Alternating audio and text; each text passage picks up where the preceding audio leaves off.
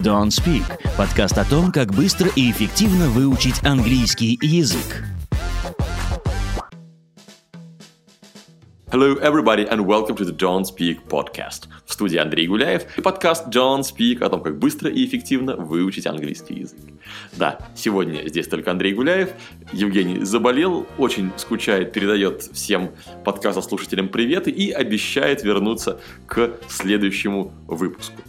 И сегодня мы с вами будем говорить, я с вами буду говорить о таком явлении, как амографы. Это слова, которые пишутся одинаково, а читаются по-разному. Ну, то есть один тот же набор букв, в зависимости от того, в каком контексте вы его встретите, может читаться по-разному. Ну, самое простое, что вы точно знаете, это глагол читать и глагол читал. Они пишутся одинаково, R-E-A-D, но читать читается read, а читал read.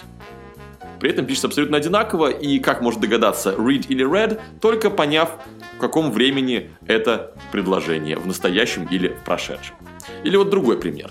Ветер и заводить. Wind – это будет ветер, который дует. Wind пишется абсолютно так же, означает заводить. Заводить часы или заводить машину. Wind her up, boys. С этой фразы начинается сцена мультфильма «Мадагаскар 3», где э, пингвины на построенном самолете пытаются э, улететь из Африки. Lead и led. Слово lead вам знакомо как корень слова лидер, то есть ведущий за собой. Lead the way – показывать дорогу, вести за собой по этому пути. И led, как, например, группа Led Zeppelin, означает существительное свинец или прилагательное свинцовый. Почему такие вещи происходят? Так исторически сложилось. Не нужно искать им какого-то логического объяснения. И последнее. В этой части, не связанных между собой слов, это tear – это слеза, tear – это рвать. Совсем-совсем вещи логически не связаны, но пишутся одинаково. Возможно, когда-то они просто писались по-разному. Ну, как, например, в русском языке слово «мир» как peace, а есть мир как world.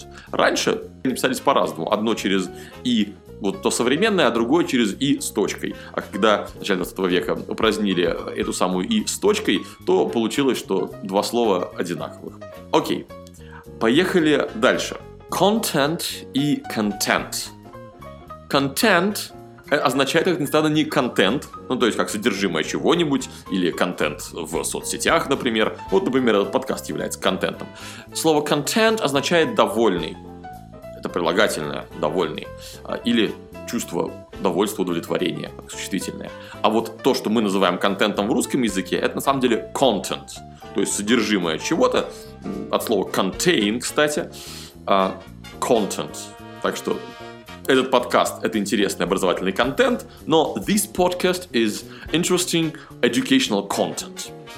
Дальше. Desert и desert – Desert означает пустыня, например, Sahara is a desert, а desert означает глагол оставлять опустошенным пустым. This town is deserted. Или, например, даже не this town, а Припять is deserted.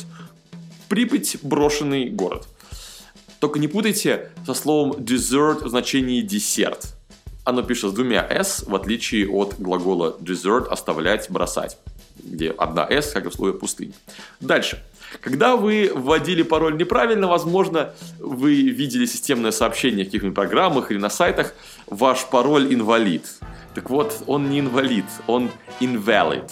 Ну, слово valid, валидный, валидация, в русском языке тоже есть такое слово, то есть действительный. А он invalid, так что your password is invalid.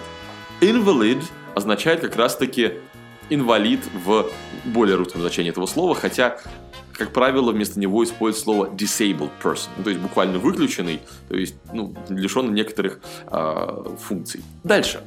И вот, наконец, мы сейчас подобрались к логичной части сегодняшнего подкаста. В тех словах, которые сейчас буду перечислять, есть два прочтения с ударением на первом слоге и на втором.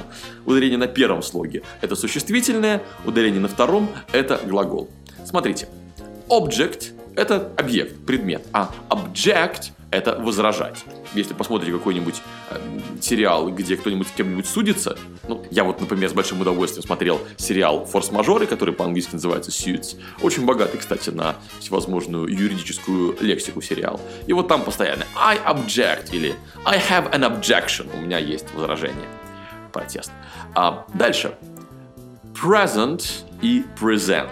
Present вам знаком как подарок, как Прилагательное это настоящее, типа настоящее время, как present simple, а present это презентовать. В смысле показывать, демонстрировать в первую очередь. Refuse и refuse. Вы, скорее всего, слышали слово refuse в значении отказываться от чего-то. Ну, типа, she offered me a drink, but I refused. Она предложила мне выпить, но я отказался. А refuse – это то, от чего отказались. Ну, то есть, мусор, отходы. Например, chemical refuse – химические отходы. Дальше. Project и project. Опять же, слово project как проект вы знаете, а project означает проектировать или проецировать. Ну, то есть, project как делать проект, или то, что делает проектор, то есть проецирует картинку на стену. Значение проецировать более распространено, чем проектировать. В втором случае чаще говорят, например, design или create, ну, то есть дизайнить или создавать. Дальше. Contract и contract. Contract – это как раз-таки контракт. Вот довольно интересно, что ударение в русской версии слова и в английской не совпадает как с проектом, с контентом, так и с контрактом. Contract – это контракт, в смысле документ соглашения, а to contract – это заключать соглашение, нанимать кого-нибудь на работу. У Робби Уильямса в песне Party Like a Russian была такая строчка Subcontract disputes to some brutes in Labutin. Экспорт и импорт – существительное это export and import, вот наконец-то совпало, а экспортировать и импортировать будет export и import соответственно. Хотя бы здесь русские и английские ударения наконец сошлись. Suspect и suspect – Suspect – глагол, означающий подозревать, а suspect, как вы, наверное, уже догадались, это подозреваемый. Тут не то, что ударение, тут даже буква по-разному читается. Поскольку она безударная в слове suspect, то она читается как звук шва. Помните, у нас был такой подкаст, я в описании вам напомню ссылку на него. Так вот, это тот самый пример звука шва. А suspect, поскольку она ударная, это уже четкая буква А. Ну и последнее слово на сегодня – это глагол increase, означающий вырастать, увеличиваться. Ну, например, our sales increased by 10%. Наши продажи выросли на 10%.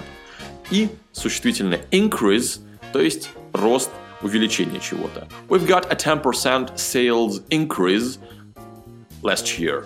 У нас наблюдается 10% рост продаж за прошлый год. И то, и другое вы встретите не раз, как раз таки в контексте делового английского или научного английского там это сплошь и рядом.